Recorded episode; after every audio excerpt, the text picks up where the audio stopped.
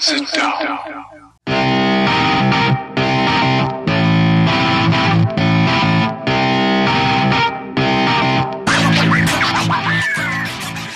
Witam wszystkich i każdego z osobna. Ja jestem Robert Kochan, a to jest Kochana NBA, najbardziej nieobiektywny podcast o najlepszej koszykarskiej lidze świata.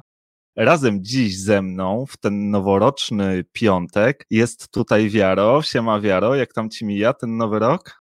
Cześć Robert, cześć wszystkim, witam Was. A bardzo w porządku po wczorajszym świętowaniu, wiesz, trochę jest człowiek zmęczony, wiadomo jak to jest. No ale mamy nowy rok, e, nowy sezon NBA, który też dopiero nam się rozpoczął, także jest o czym gadać, pełnej ekscytacji. No, za nami już pierwszy tydzień, aż 70 meczów, więc jak najbardziej, tak jak powiedziałeś, jest e, o czym rozmawiać. A dzisiaj pogadamy sobie właśnie o takich największych zaskoczeniach tego pierwszego tygodnia NBA, o tym, co szczególnie zwróciło naszą uwagę, czy może czego nie do końca się spodziewaliśmy. E, więc e, słuchaj, może, może zaczniesz. Jakie jest takie Twoje e, największe zaskoczenie, a przynajmniej jedno, jedno z nich? Zobaczymy, czy, czy pokryje się gdzieś tam z tym, co ja stworzyłem na mojej liście. Wiesz co, ja bym zaczął od tego, że jestem bardzo mocno rozczarowany postawą e, Washington Wizards w tym sezonie. Wiem, Są że... na mojej liście. no widzisz. Wiem, że mm, to jest y, dopiero początek sezonu, pięć meczów, ciężko o to, żeby jakiś tutaj dogłębnych analiz dokonywać, no ale też się spodziewałem, że ten, ten wynik po pięciu spotkaniach Wizards będą mieli ciut lepszy niż 0-5, tym bardziej, że przegrywają z takimi drużynami jak Chicago wczoraj, które, no umówmy się, no Chicago będzie żartem w tym sezonie, no, no i takie, takie mecze naprawdę należy wygrywać. Mm, no obaj chyba obstawialiśmy, że, że Waszyngton w tych y, playoffach w tym roku zagra. Ja byłem bardzo mocno te, o, o, tym przekonany. Wydawało mi się, że ta drużyna mm, na wschodzie będzie, będzie potrafiła zawojować. Wiemy o tym, że grają tylko ofensywę. Ja też się tego spodziewałem, że oni będą grali tylko ofensywę, że to defensywnie nie będzie jakiś behemoth ta drużyna, no i tak też, tak też to wygląda. No ale spodziewałem się, że ta ofensywa będzie przynosiła jakieś wyniki, nie? Że, że będzie to ofensywa, która pozwoli wygrywać mecze, a nie, a nie na takiej zasadzie, że mamy tutaj wyniki 133 do 130 i, i Waszyngton dostaje Bęcki, mimo tego, że, że Bradley Bill i Russell Westbrook grają całkiem nieźle. No, Westbrook gra swoje, tak jak to Westbrook gra, także no, no ja się spodziewałem, ja się spodziewałem, że zdecydowanie będą, będą lepsi. Myślałem, że y, może ten bilans nie będzie jakiś, jakiś super pozytywny po pięciu meczach, no ale że, że raz czy dwa, to myślałem, że, że, że Wizards wygrają. No a tu proszę, taka, takie rozczarowanie. No ja też się spodziewałem jednak, że Wizards będą grali e, jeśli nie dużo, dużo lepiej, to przynajmniej e, dużo lepiej. Ten start 0-5 e, to jest najgorszy start od rookie sezonu Bradley'ego Billa, więc tutaj absolutnie w Waszyngtonie nie ma, nie ma żadnego powodu do, do optymizmu czy do radości.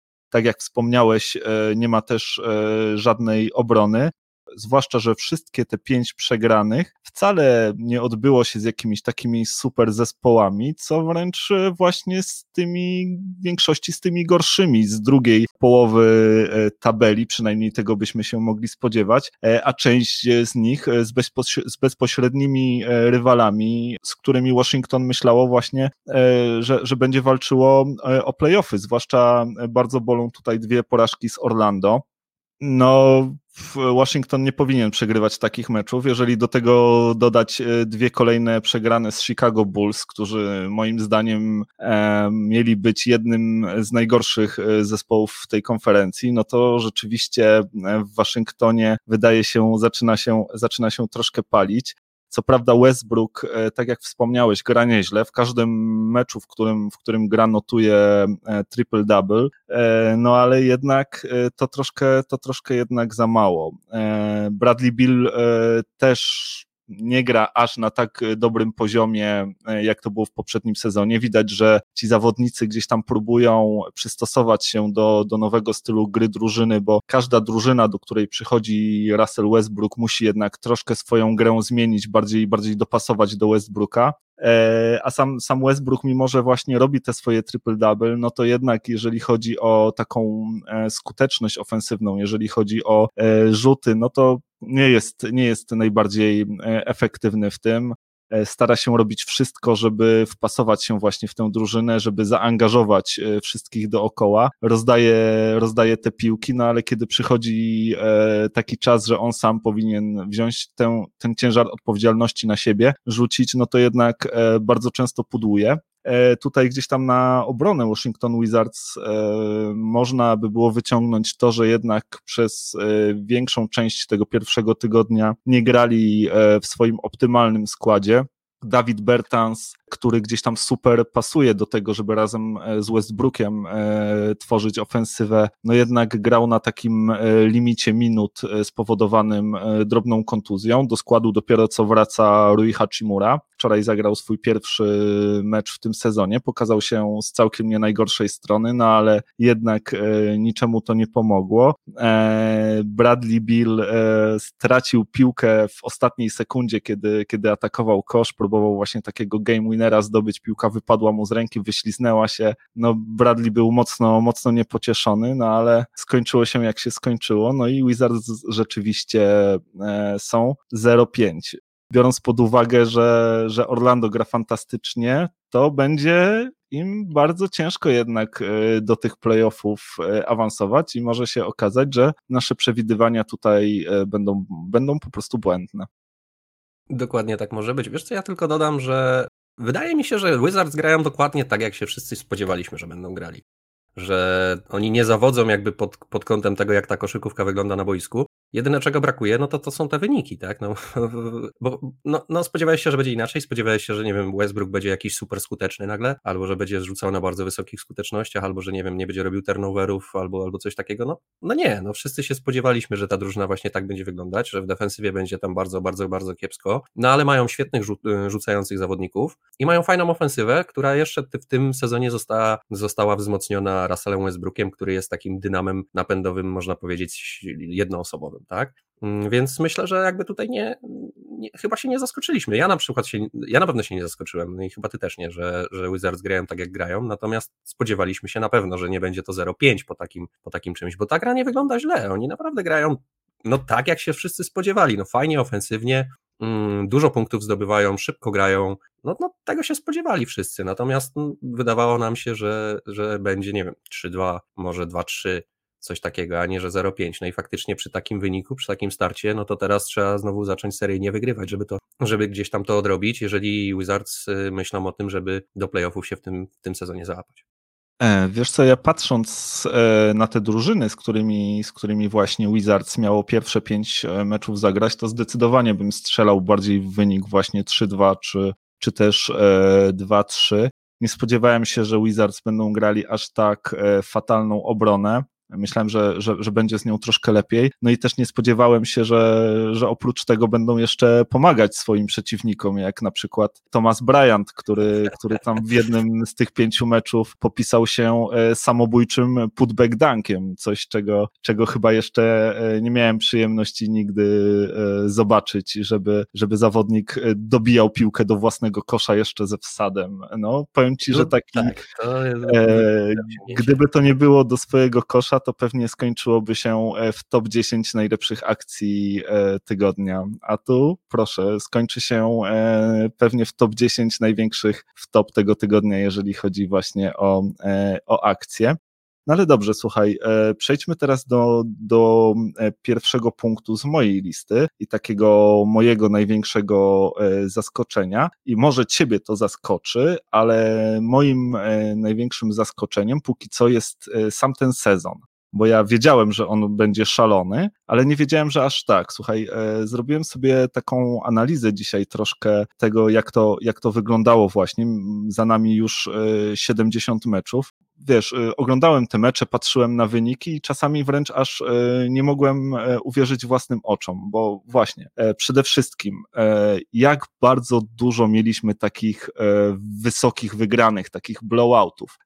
No, moim zdaniem naprawdę całkiem sporo, bo nie wiem, czy wiesz, ale takich wygranych, które skończyły się ponad 20 punktami przewagi, to aż jedna czwarta meczów tak, tak, tak się właśnie zakończyła. E, w ośmiu przypadkach e, te wygrane były powyżej 25 punktów, w pięciu przypadkach powyżej 30 punktów, w czterech przypadkach powyżej 30 punktów. Mieliśmy też e, dwa przypadki, kiedy ta wygrana była powyżej 45 punktów, no i zdarzył się też jeden bardzo niechlubny, bo, bo akurat dotyczy Clippersów, przypadek, kiedy, kiedy drużyna przegrała 50 punktami. No, naprawdę bardzo, bardzo dużo tych blowoutów jeżeli chodzi o, o ten sezon i tak no dopiero tydzień za nami, a tu no bardzo, bardzo niespodziewanie to przynajmniej z mojego punktu widzenia wygląda. E, kolejnym takim zaskoczeniem jest to, że e, ja myślałem, że, że jednak e, kiedy zakończy się bubble, kiedy drużyny wrócą do swoich hal, wrócą do,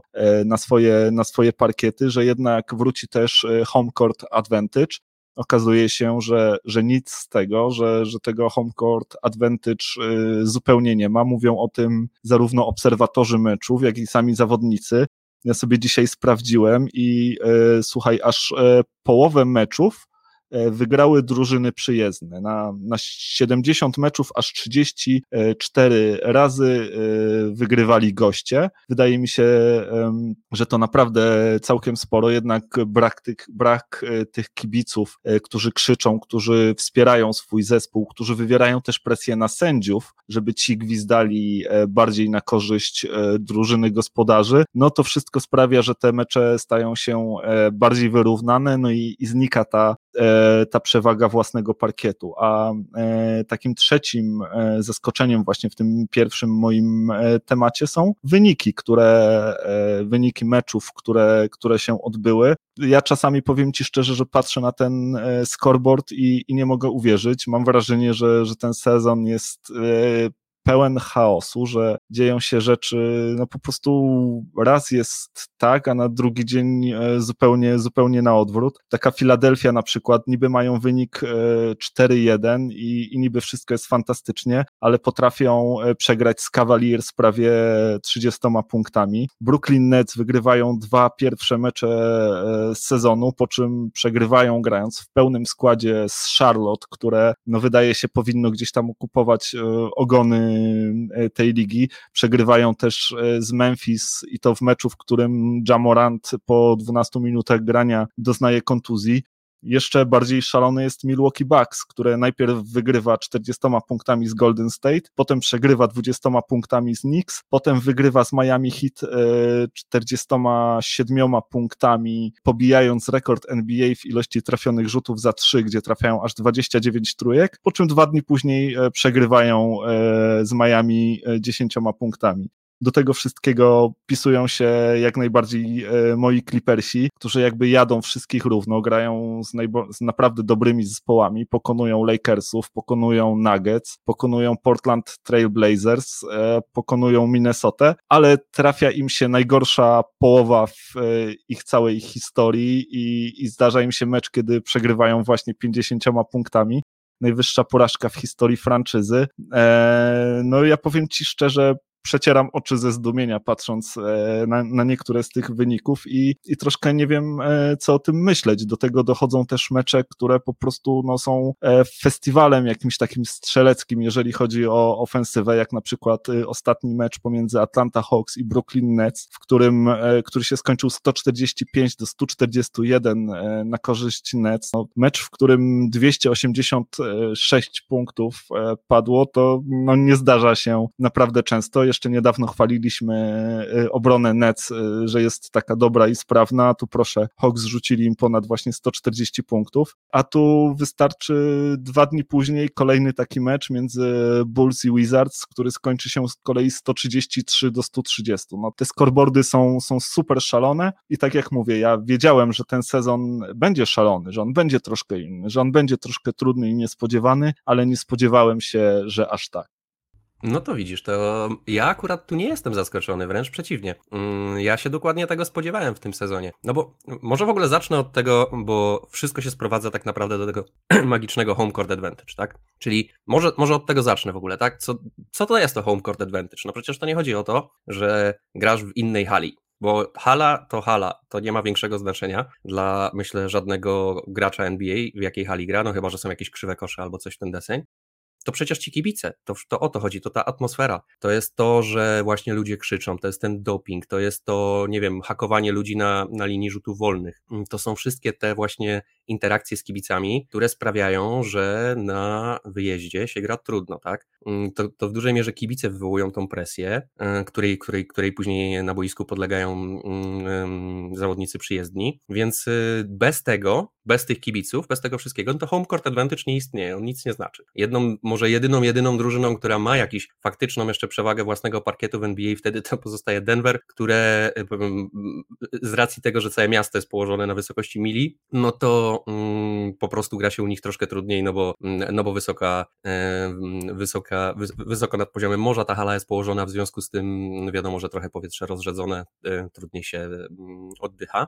Ale pomijając Denver, no to kto jeszcze ma jakie, jakie, jakie, jakąkolwiek przewagę teraz parkietu? No nikt nie ma, skoro nie ma kibiców, tak? Więc to są ciche hale, puste hale, których oczywiście NBA stara się robić co może, ale no tak czy inaczej gracze się słyszą bez, bez problemu, mogą ze sobą rozmawiać na, na, na boisku, więc wiesz, że jest zupełnie inny klimat tego, więc to jest taki trochę bubble, tylko bubble po prostu z podróżą, tak?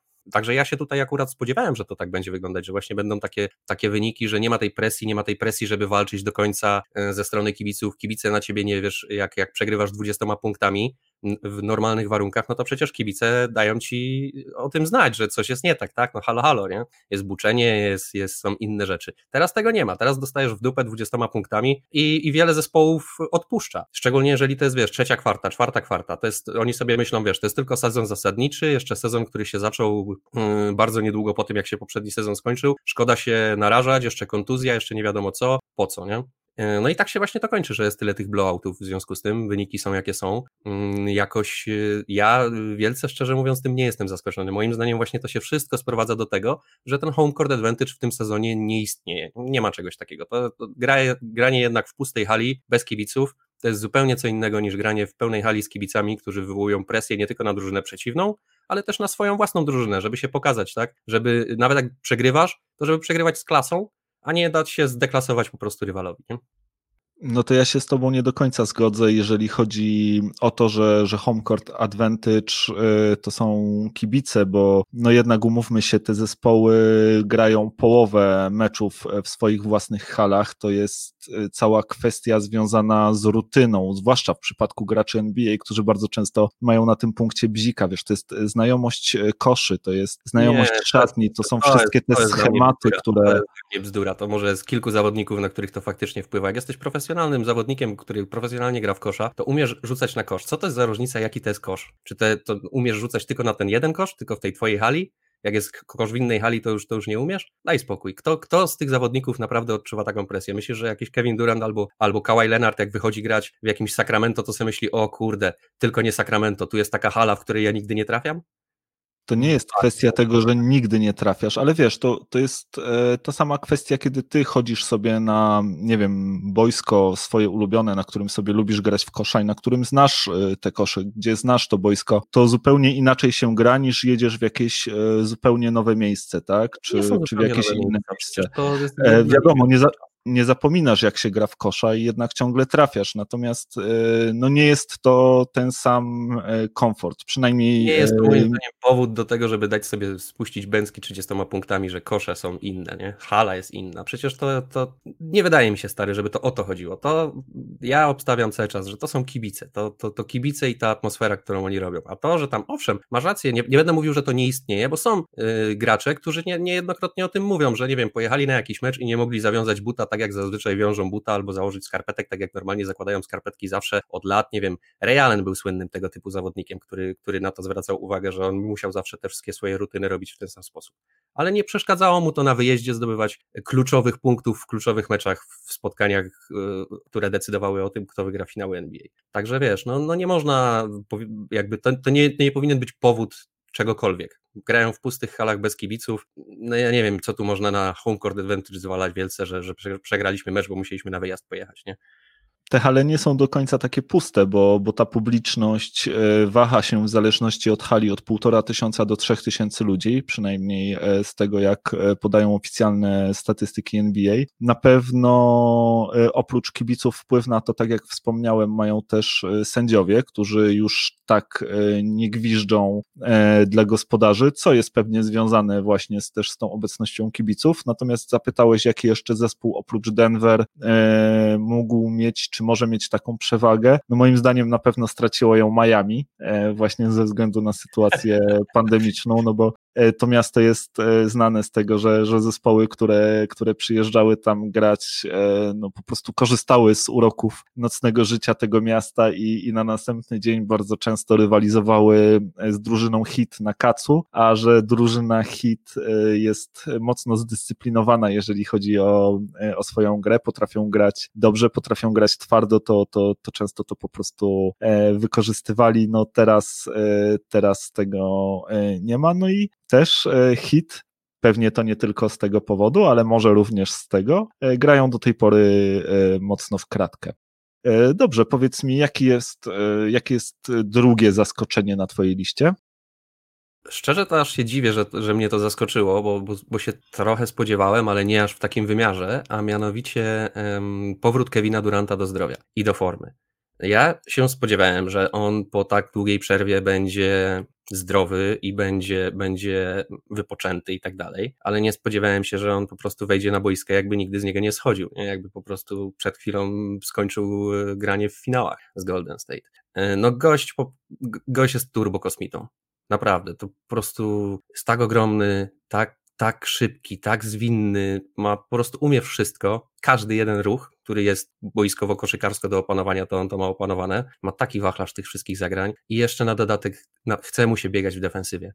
Ja wiem, że w Nets tego nie widać i ta ich defensywa jest słaba i Myślę, że to, to jest trend akurat, jeżeli chodzi o tą defensywę Nets, że oni sobie będą dawać, e, rzucać dużo punktów, no ale tak czy inaczej, no naprawdę Kevin Durant mi bardzo imponuje w tym sezonie. Wiesz, że ja nie jestem fanem Snake'a osobiście, jako, jako, jako, jako osoby, ale koszykarsko trzeba mu oddać, że no jest po prostu turbokocurem. To, co wyprawia jest no, no, no mnie szczena opada, jak patrzę, jak on się rusza. Może nie robi jakichś takich, wiesz, jeszcze turbostatystyk czy coś ten deseń, ale jak się popatrzy po prostu na to, z jaką łatwością jemu przychodzi granie w kosza i z jaką łatwością on tych wszystkich chłopaków ogrywa tam na boisku, no to jest jednak wybitny, wybitny talent. Nie, no jest świetny, bez, y, bez wątpienia. Tutaj pokazuje, pokazuje, że wrócił do swojej najwyższej formy.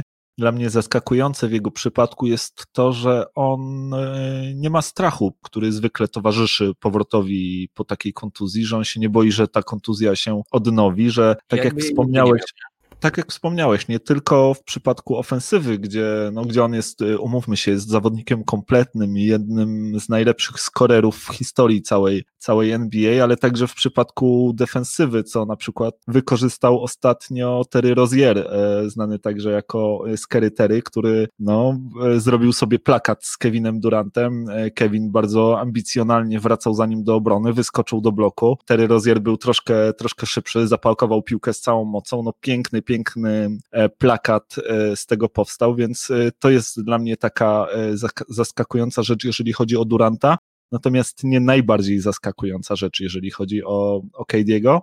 Ta najbardziej zaskakująca rzecz, jeżeli chodzi o, o Kevina Duranta, to jest jego postępująca łysina.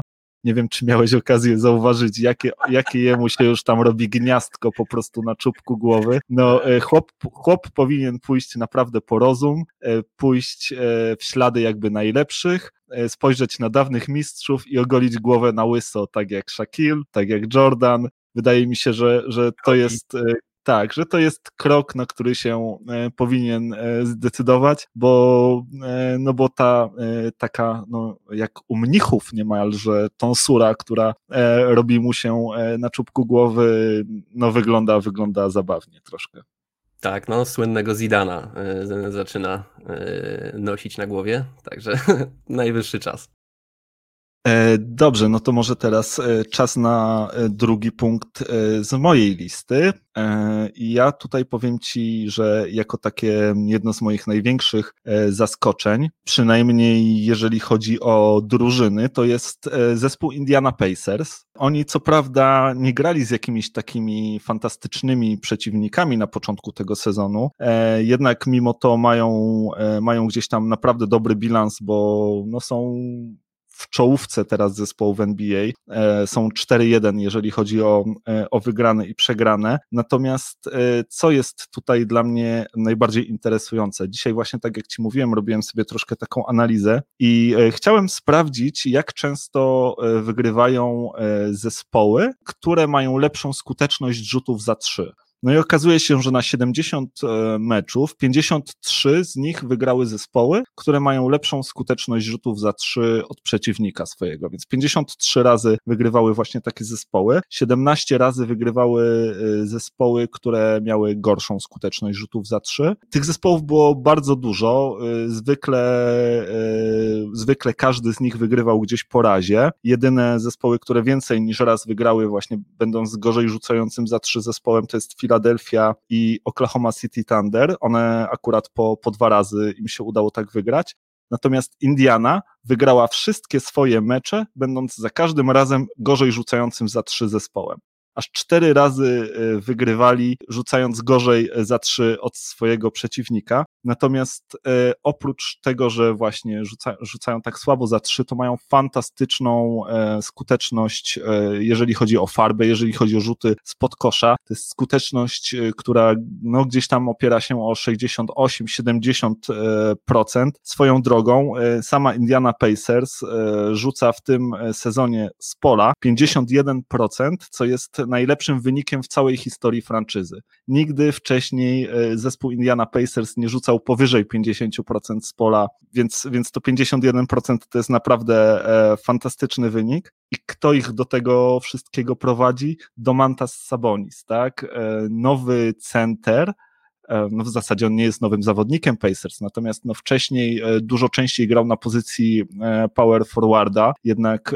na, na centrze częściej trener Macmillan wystawiał Turnera, przyszedł nowy trener, Nate Bjorkgren, który miał zmienić grę, no i zaczął wystawiać Sabonisa coraz częściej na, na centrze, no i okazuje się, że Sabonis jest wręcz tam idealny, że jest takim centrem nowych czasów. Troszkę, powiem Ci szczerze, przypomina mi swoją grą e, Jokicia. Ma bardzo fajny przegląd pola, potrafi bardzo dobrze podawać, nie aż tak dobrze jak Jokic, wiadomo, e, natomiast e, robi to ciągle świetnie, no i powiem Ci szczerze, że, że jego statystyki też robią ogromne wrażenie, no bo jest to prawie 23 punkty, z czego 60% prawie rzuca z pola, 58% skuteczności z pola, 54% za 3 i do tego dokłada średnio 11 zbiórek i 7,2 E, asysty. E, więc no, statystyki fenomenalne, all-starowe albo niemalże all-NBA.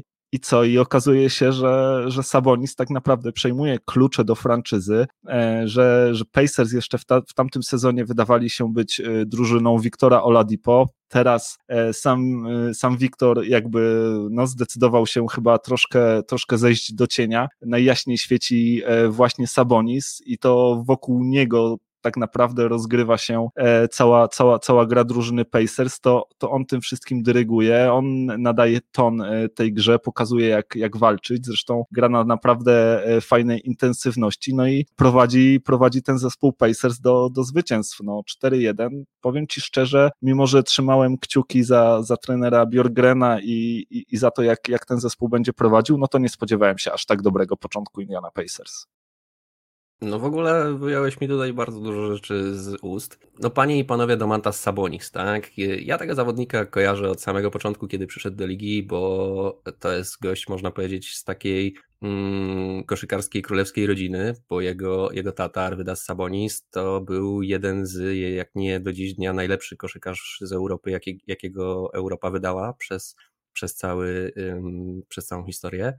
I gość, który jak przychodził do ligi, nie przychodził jako jakaś wielka gwiazda, mm, raczej jako właśnie ktoś z potencjałem, aczkolwiek nie wróżono mu takiej kariery jak, jak jego tacie i, i tego, tego talentu na początku aż tak nie było widać. Natomiast to co, to, co o nim powiedziałeś, idealnie podsumowuje jego grę. To jest Baby Jokic, tak? To jest, on jest dużo mniejszy od Jokicia, on nie ma takich warunków fizycznych, mm, żeby być takim dominatorem pod koszem, ale jest tak sprytny i ma to, co miał jego tata, czyli ma po prostu tak ogromną, wszechstronną ilość ruchów y, podkoszowych, tych na poście tak zwanych, czyli z przeciwnikiem na plecach, no że po prostu ci chłopcy w tym momencie, którzy grają w NBA, to oni w ogóle nie widzieli czegoś takiego, bo, bo przecież to jest zamierzchła historia, takie granie dla nich, więc y, robi co chce.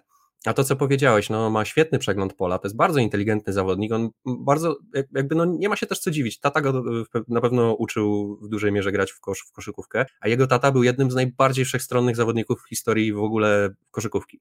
Potrafił naprawdę robić wszystko, był świetny i w defensywie i w ofensywie i był właśnie takim, takim gościem, który, który, którego podania, mimo że był centrem, były fenomenalne i, i, i bardzo widowiskowe i taki właśnie no, no center pokroju właśnie Jokicia. I, no i to jest jego syn, który, który dużo tych, tych, tych umiejętności ma po tacie i dużo, dużo takiego właśnie grania prezentuje, taki przynajmniej styl grania prezentuje. No a w tym sezonie, to jest jego piąty sezon, tak jak mówisz, trener na niego postawił, dał mu klucze do franczyzy. No i się okazuje, że Domatas Sabonis naprawdę potrafi grać fantastycznie i być gwiazdą. No ja jestem nie dość, że, że bardzo miło zaskoczony tym wszystkim, to kibicuję temu z całego serca, tak? To jest zawodnik bardzo taki, no, ciężko mu nie kibicować, naprawdę sympatyczny chłopak, mm, jeszcze właśnie z takimi korzeniami rodzinnymi, ja bardzo byłem wielkim fanem jego taty i uważam, że to jest taki zawodnik, o którym mało kto słyszał i, i to jest taka, taka trochę zbrodnia, jeżeli chodzi o, o, o, o wiedzę NBA, czy o wiedzę o koszykówce, tak można powiedzieć wszemi wobec, że, że ludzie nie słyszeli o Arwydasie Sabonisie, nie wiedzą kto to jest. E, to jest też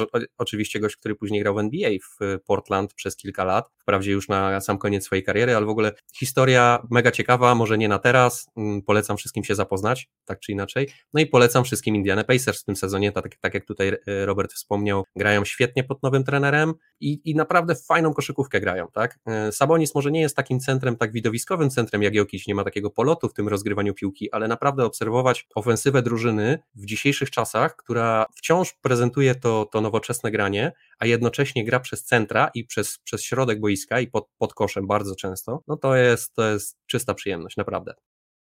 E, no zobaczymy, jak to, jak to będzie z tą Indianą, no bo to jest też tak, że e, ostatnio zaskoczyła ich e, kontuzja jednego z czołowych strzelców, bo, bo TJ Warren nabawił się kontuzji, więc zobaczymy, jak będzie z tym ich potencjałem ofensywnym. Na pewno stracą swojego lidera, jeżeli chodzi o rzuty za trzy, tak? Bo, bo TJ Warren e, pokazał w bablu, że, że za trzy potrafi rzucać i to na naprawdę niezłej skuteczności. Natomiast jeżeli ktoś e, ma sobie z tym poradzić, no to, no to kto, kto to zrobi lepiej, jak, jak właśnie Indiana Pacers, drużyna, która może nawet słabo rzucać za trzy, a i tak jest w stanie dobrą obroną, konsekwentną grą i właśnie e, umiejętnością znajdywania się pod koszem doprowadzić doprowadzić do, do korzystnego e, wyniku e, dla siebie. Więc ja, ja trzymam mocno kciuki za tę drużynę, e, trzymam kciuki za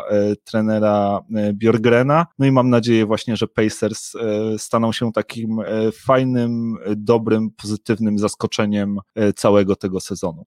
Dobra, słuchaj, przejdźmy do kolejnego punktu, tym razem na Twojej liście. Co tam masz ciekawego? No, akurat temat, który na pewno nie jest Tobie w smak, ale wydaje mi się, że trochę grzechem byłoby o tym nie wspomnieć. Zaskoczyło mnie to, że Clippers dali sobie wbić rekord NBA, jeżeli chodzi o stratę punktów w połowie. 27 do 50 do 77, tak, do połowy. No ja nie widziałem czegoś takiego, nie, nie wiem jak to się stało. Ja rozumiem, no Kałaja nie było, ale no Paul George po prostu nie, nie poprowadził drużyny nigdzie. No, wziął drużynę i poprowadził ich na manowce, bo, bo się okazało, że do przerwy był rekord NBA, no i, no i po co w ogóle grać dalej, nie? Jak, jak, jak w połowie jest już taki wynik. Bardzo jestem zaskoczony tym, że Clippers sobie na coś takiego pozwolili. Wydawało mi się, no, no nie mam złudzeń, że, będzie, że Clippers będą wygrywać wszystkie mecze, tak? Nie będą. Nie, nie, ma takiej drużyny, nawet Lakersi nie będą wygrywać wszystkich meczów w tym sezonie. Nawet Warriors ze swoją super drużyną nie wygrywali wszystkich meczów. Więc wiadomo, że porażki będą się zdarzać, tak? No ale zawsze chodzi o ten styl tej porażki, w jaki sposób się przegrywa. Eee, dużo jest czynników do których, które można tutaj wziąć i wywlec na obronę Clippersom, na pewno, no ale wciąż te czynniki nie przeciwważą tego, jak, jak, jak wielka była ta, ta skala tej porażki. No trzeba jednak walczyć i nawet jak się przegrywa, nie dać sobie po prostu w kaszę dmuchać w ten sposób. Wydawało mi się, że Tailu jest takim, takim gościem, który nie pozwoli sobie na coś takiego i że jak po prostu będzie padaka totalna, to to weźmie gwiazdy i posadzi na ławie i wpuści zawodników drugiego garnituru i, i, będą goście biegać i walczyć i gryźć trawę i może i przegrają, ale przynajmniej przegrają e, po walce, tak? No a tutaj wyszło na to, że, że zrobili wam totalny blitzkrieg, wjechali, rozjechali was w w 20 parę minut i, no i nie było po co grać dalej. Nie? Bardzo mocno mnie to zaskoczyło. E, mam nadzieję, że to jest naprawdę taki jednorazowy tylko po prostu przypadek, że to się zdarzyło coś takiego. Ok, odklepaliśmy jak jeden mega dziwny mecz w sezonie i już więcej takich mega dziwnych meczów w sezonie nie będzie i nawet jak będziecie przegrywać, to będziecie przegrywać tam po prostu po zaciętym meczu. No ale też jestem bardzo ciekaw, co, co ty myślisz na ten temat, a, a myślę, że też nasi słuchacze przede wszystkim są bardzo ciekawi, co masz do powiedzenia na ten temat. Także e, wybacz mój drogi, ale ale pogadajmy o Clippers.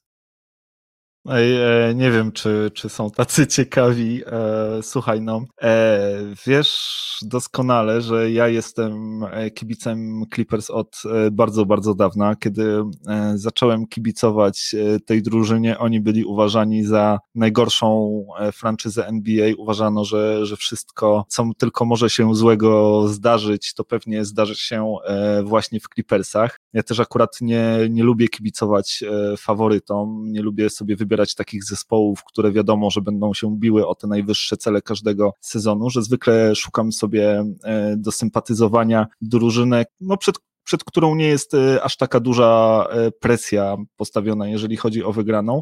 Natomiast no, myślałem po tych kilku latach, e, które, które potem następowały, że wszystko, wszystko co najgorsze w Clippersach już widziałem. Okazało się, że nie, że, że nawet e, drużyna e, z taką historią w top jak Clippersi zawsze może cię czymś zaskoczyć negatywnie. Czymś takim jest właśnie najgorsza przegrana w historii franczyzy. Ja powiem Ci szczerze, że oglądałem ten mecz od początku do końca. Obejrzałem każdą sekundę e, z wielkim, wielkim bólem serca. To w ogóle było, wiesz, fantastyczne, bo to był e, bodajże niedzielny wieczór, 21.30. E, ja sobie tutaj uśpiłem córę elegancko. Myślę, obejrzę sobie świetny mecz. Luka przyjeżdża do Los Angeles, dwa fajne zespoły, ok, Kałaj nie, nie zagra, ale, ale mamy, mamy fajną drużynę z potencjałem, jesteśmy jesteśmy w stanie powalczyć.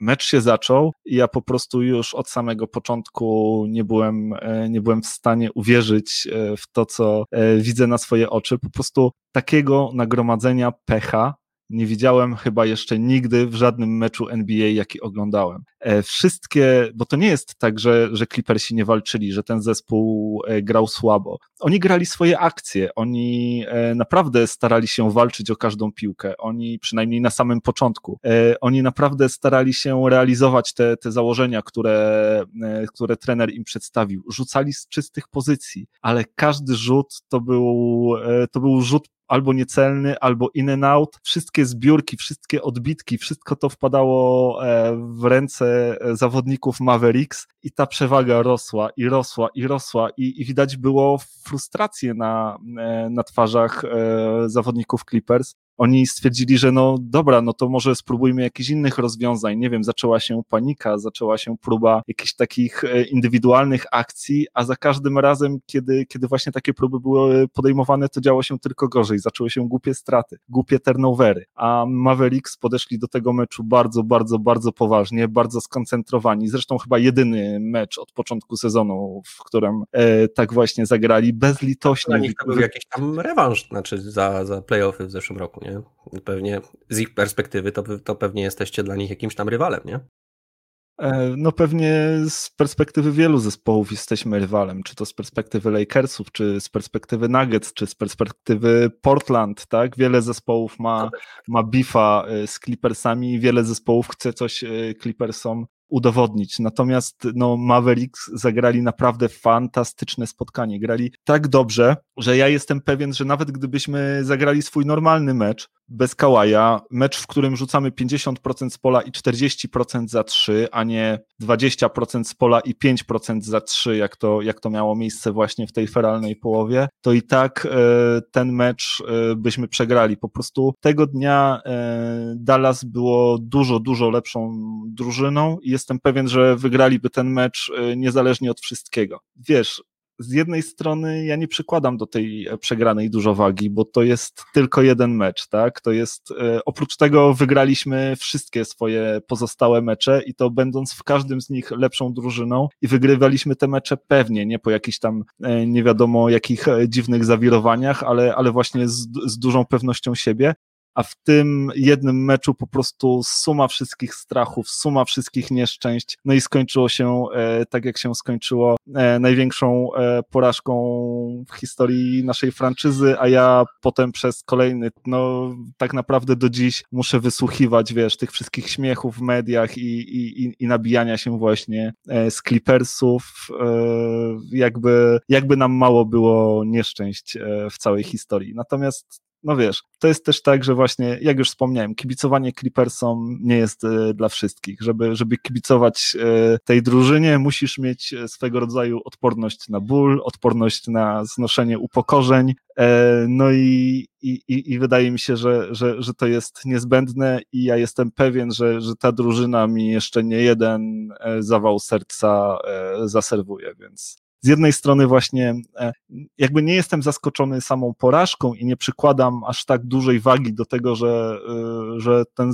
że, że przegraliśmy z Mavericks, bo, bo tak naprawdę ta przegrana niezbyt różni się od, e, od jakiejkolwiek innej przegranej. Gdybyśmy przegrali, nie wiem, buzzer beaterem w ostatniej sekundzie, ostateczny wynik byłby ten sam, ale samo to, że to była właśnie ta historyczna porażka sprawia, że no jednak nie mogę do końca tak myśleć i no jednak, jednak jest e, ból w mojej duszy.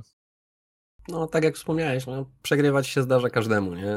No, ale też trzeba przegrywać z klasą, a, a nie 70, boże, 50 punktami. No to jest, y, no ale tak jak mówisz, no dużo, ja rozumiem, że dużo, dużo można rzeczy wyciągnąć, mm, które, które gdzieś tam można postawić Clippersom na obronę i nie są to gdzieś tam rzeczy wyssane z palca, to faktycznie są czynniki, które miały na pewno na to wszystko wpływ, no ale tak jak mówisz, nie? No, mm, jak pobijać rekordy, to nie te nie, nie, nie od tej strony. No to, to, to, to było nie, nie, na pewno nieprzyjemne w wykonaniu Clippers. No a ja nie mogłem uwierzyć, nie? Ja wiem, że ten zespół potrafi zaserwować y, niespodziankę. To już nawet w playoffach w zeszłym roku przecież pokazali, ale, ale że znowu tak szybko i, i, i w taki sposób, no, no, tak jak mówisz, ciężkie jest życie kibica Clippers, ale no, mm, życie kibica Denver też wiele lepsze nie jest. No to co? To pogadajmy o Twoim następnym punkcie, może nie?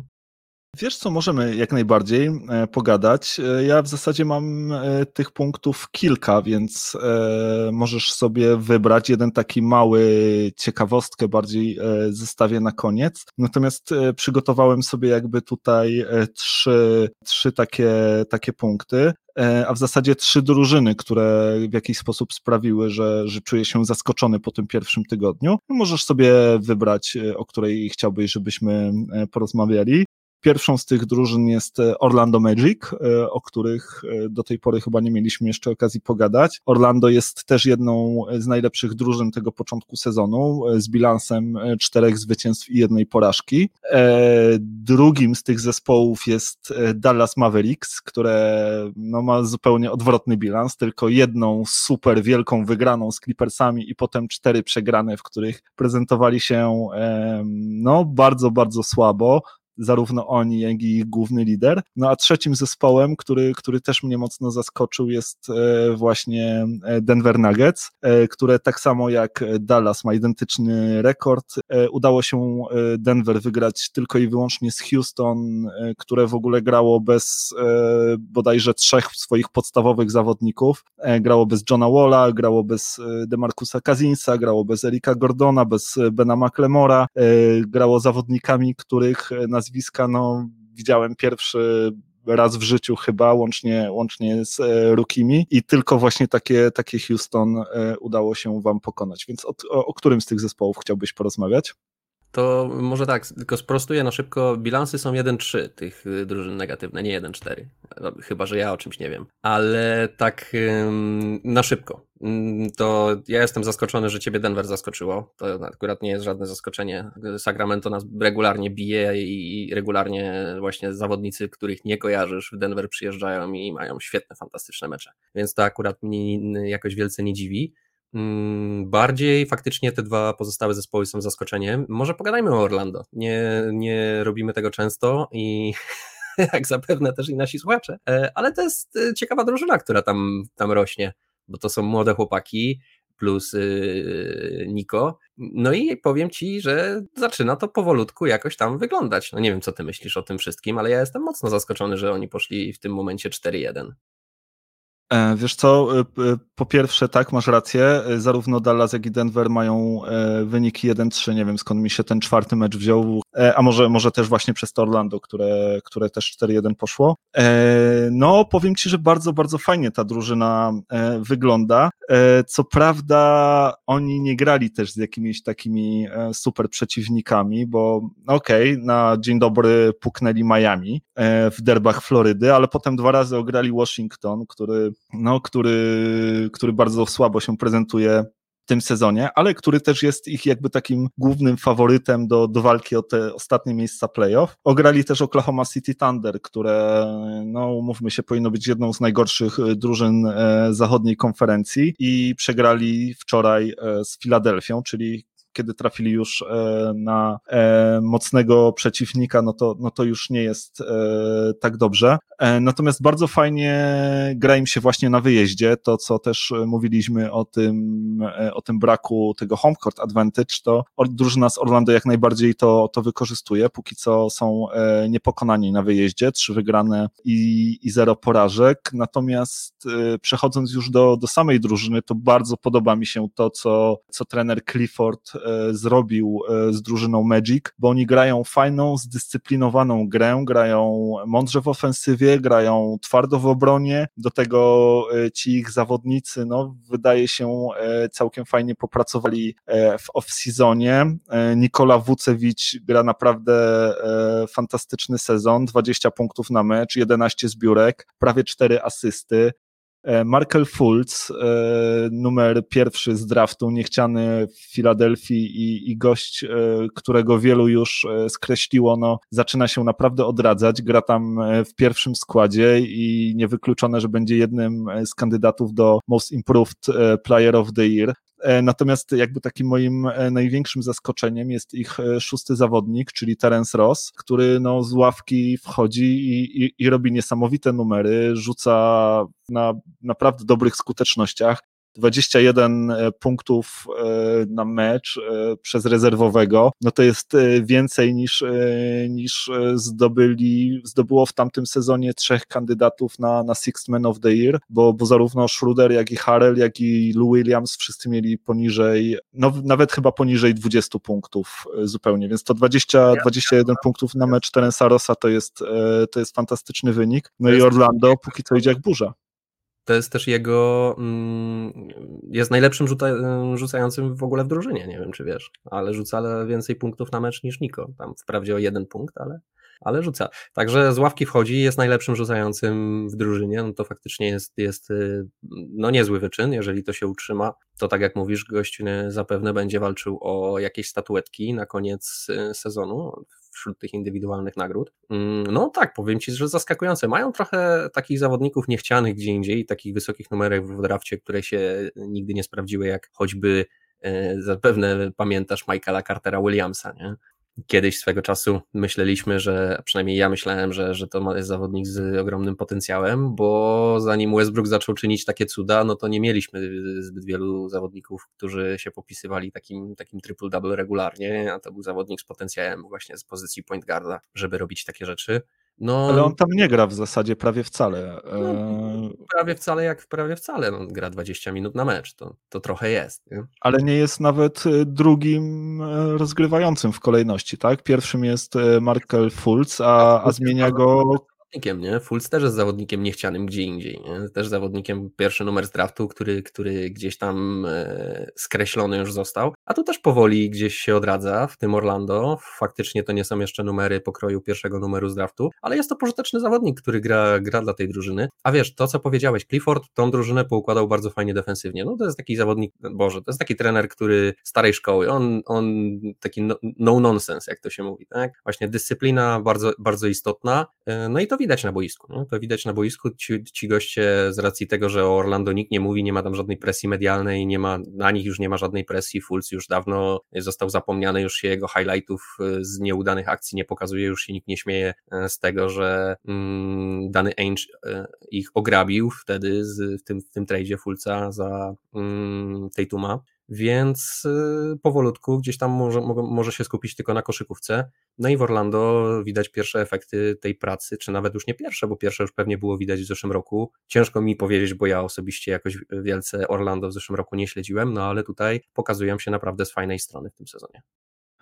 No zgadzam się, zgadzam się bardzo. E, zwłaszcza ja tutaj kipicuję Orlando, bo e, tam gra też e, między innymi Aaron Gordon e, z dwoma zerami. Gracz, którego, którego bardzo lubię, którego ograbiono dwa razy w konkursach wsadów, który do tego jest e, naprawdę e, fajnym raperem, który, który potrafi nawet Dwayne'owi Wade'owi samemu pojechać w kawałku. No Gordon, Gordon gra całkiem fajny sezon sezon, nie robi może jakichś tam świetnych statystyk czy coś takiego, natomiast e, gra bardzo solidnie, zarówno w ataku, jak i w obronie. To jest taki zawodnik, który przydałby się niemalże każdej drużynie, a oprócz tego w tym sezonie zapuścił e, bardzo imponujące afro, którego na pewno e, Kevin Durant by mu teraz pozazdrościł.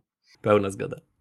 E, słuchaj, dobrze, no to może na koniec e, taką ciekawostkę, czy też, e, czy też takie małe zaskoczenie, bo może samo, samo zdarzenie nie jest zaskoczeniem, bo, bo tutaj chciałbym opowiedzieć o, o Treju Youngu, który rozgrywa fantastyczny sezon, rzucając 33 punkty na mecz i, i dyrygując całą ofensywą Atlanta Hawks. Natomiast z Trejem Youngiem wiąże się pewna zabawa zabawna statystyka. E, mianowicie on w tym sezonie przeniósł swoją grę na wyższy poziom i zdobywa między innymi tyle punktów właśnie dlatego, że dużo częściej e, wchodzi pod kosz i łapie faule, przez co rzuca dużo więcej rzutów osobistych. E, to tak pod 13-14 e, rzutów osobistych na mecz. No i słuchaj, ostatnio okazało się, że Trey Young rzucił w tym sezonie więcej rzutów osobistych niż cała drużyna Toronto Raptors. Gdzieś taką śmieszną statystykę wypatrzyłem na Reddicie.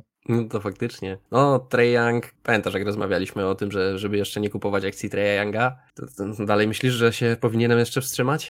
Tak, dalej myślę, że się powinieneś jeszcze wstrzymać. To znaczy, wiesz, no, on będzie błyszczał ofensywnie, też e, ma fajną drużynę dookoła siebie, ma taką drużynę, że no troszkę do byle kogo podasz, to tu masz szansę e, na asystę. Do tego to są gracze, których e, nie wolno odpuścić drużynie broniącej. Jeżeli, nie wiem, taki Galinari, czy taki Bogdanowicz, czy nawet Collins stoją na trójce, to ty nie możesz ich na tej trójce zostawić samych, e, przez co robi się dużo miejsca właśnie na wjazdy dla, dla Treya Younga pod kosz. On też jest właśnie znany z tego, że jest świetnym podającym, więc e, ci obrońcy nie do końca tak e, podchodzą blisko, blisko do niego właśnie licząc, że, że, że ten w każdym momencie może oddać piłkę. No a Trey Young to, to wykorzystuje. Cała ofensywa też jest ustawiona pod niego, wiesz, ostatnio właśnie miałem, miałem przyjemność obejrzeć sobie mecz Hawks, to wiesz, to, to tam Cam Reddish czy, czy DeAndre Hunter Hunter, to są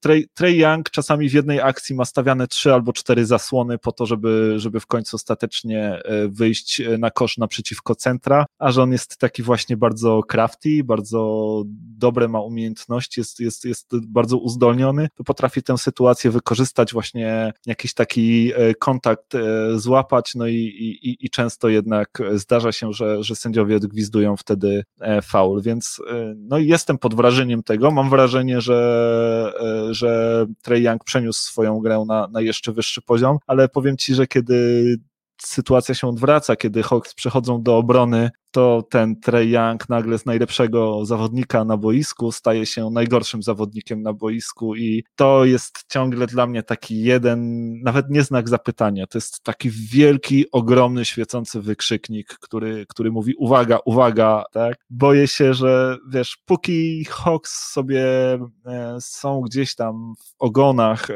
konferencji wschodniej, póki e, nie biją się o playoffy, no to, to, to takie rzeczy jeszcze mogą ujść, ale kiedy, kiedy właśnie zacznie się walka o playoffy, kiedy zaczną się poważne mecze, czy właśnie mecze w playoff, to wydaje mi się, że ta postawa defensywna Treya Younga będzie po prostu bezwzględnie wykorzystywana i, i, i aż po prostu do znudzenia będą, będą grali na niego i po prostu będą go jechali. No to bez dwóch zdań, no w ogóle zabawnie brzmi, że e, Atlanta Hawks przechodzi do obrony.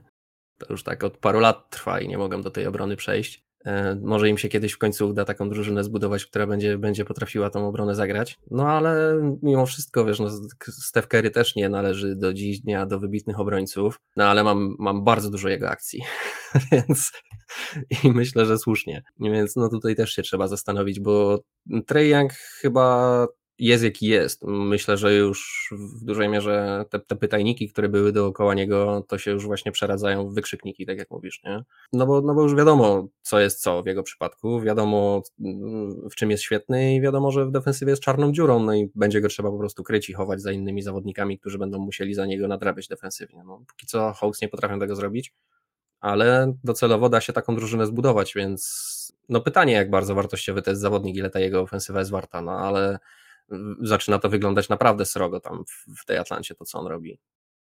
Powiem ci, że Hawks już zaczynają właśnie kombinować troszkę jak e, Golden State e, ze Stephem Kerem, bo, bo ten Steph Curry ma po prostu takie szczęście, że, że jego kolegą jakby z, z backcourtu był Clay Thompson, wybitny e, obrońca. I troszkę w ten sam sposób kombinują Hawks, to znaczy oni wpuszczają właśnie Bogdana Bogdanowicza z ławki, wpuszczają Danilo Gallinariego z ławki, a w pierwszym zespole gra właśnie Cam Reddish, DeAndre Hunter, czy, czy Collins, czy Capella czyli tacy zawodnicy, którzy, którzy bronić potrafią, zwłaszcza e, Reddish i, i Hunter są, e, są gdzieś tam znani z tego, że, że, że mają tą mentalność właśnie obroń, obrońców i że, i że mają serce do gry w obronie i potrafią to robić. Wiadomo, są jeszcze młodzi, jeszcze nie aż tak doświadczeni, e, natomiast te, to doświadczenie cały czas nabywają, no a Hawks właśnie widząc jak, jak, jak ta sytuacja z Trajem Youngiem wygląda, zostawiają właśnie w tym pierwszym składzie zarówno Reddisha, jak i Huntera, żeby, żeby oni mogli po prostu te, te dziury po Treju Youngu e, łatać, czy żeby nie wyglądało to e, aż tak bardzo strasznie, choć e, strasznie jednak wygląda, patrząc właśnie choćby nawet na to, że, że Nets rzucili im ostatnio 145 punktów.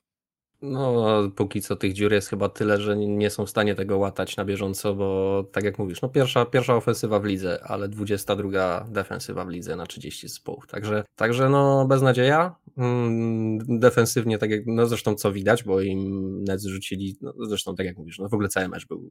Nets też się nie popisali, bo też sobie dali rzucić 140 punktów, więc no ale tak czy inaczej, no Atlanta póki co defensywnie nic nie pokazuje, więc jak już przejdą do tej obrony, no to może wtedy pogadamy faktycznie o tym, co, co w tej obronie grają. Na razie są tam po prostu dziury do załatania.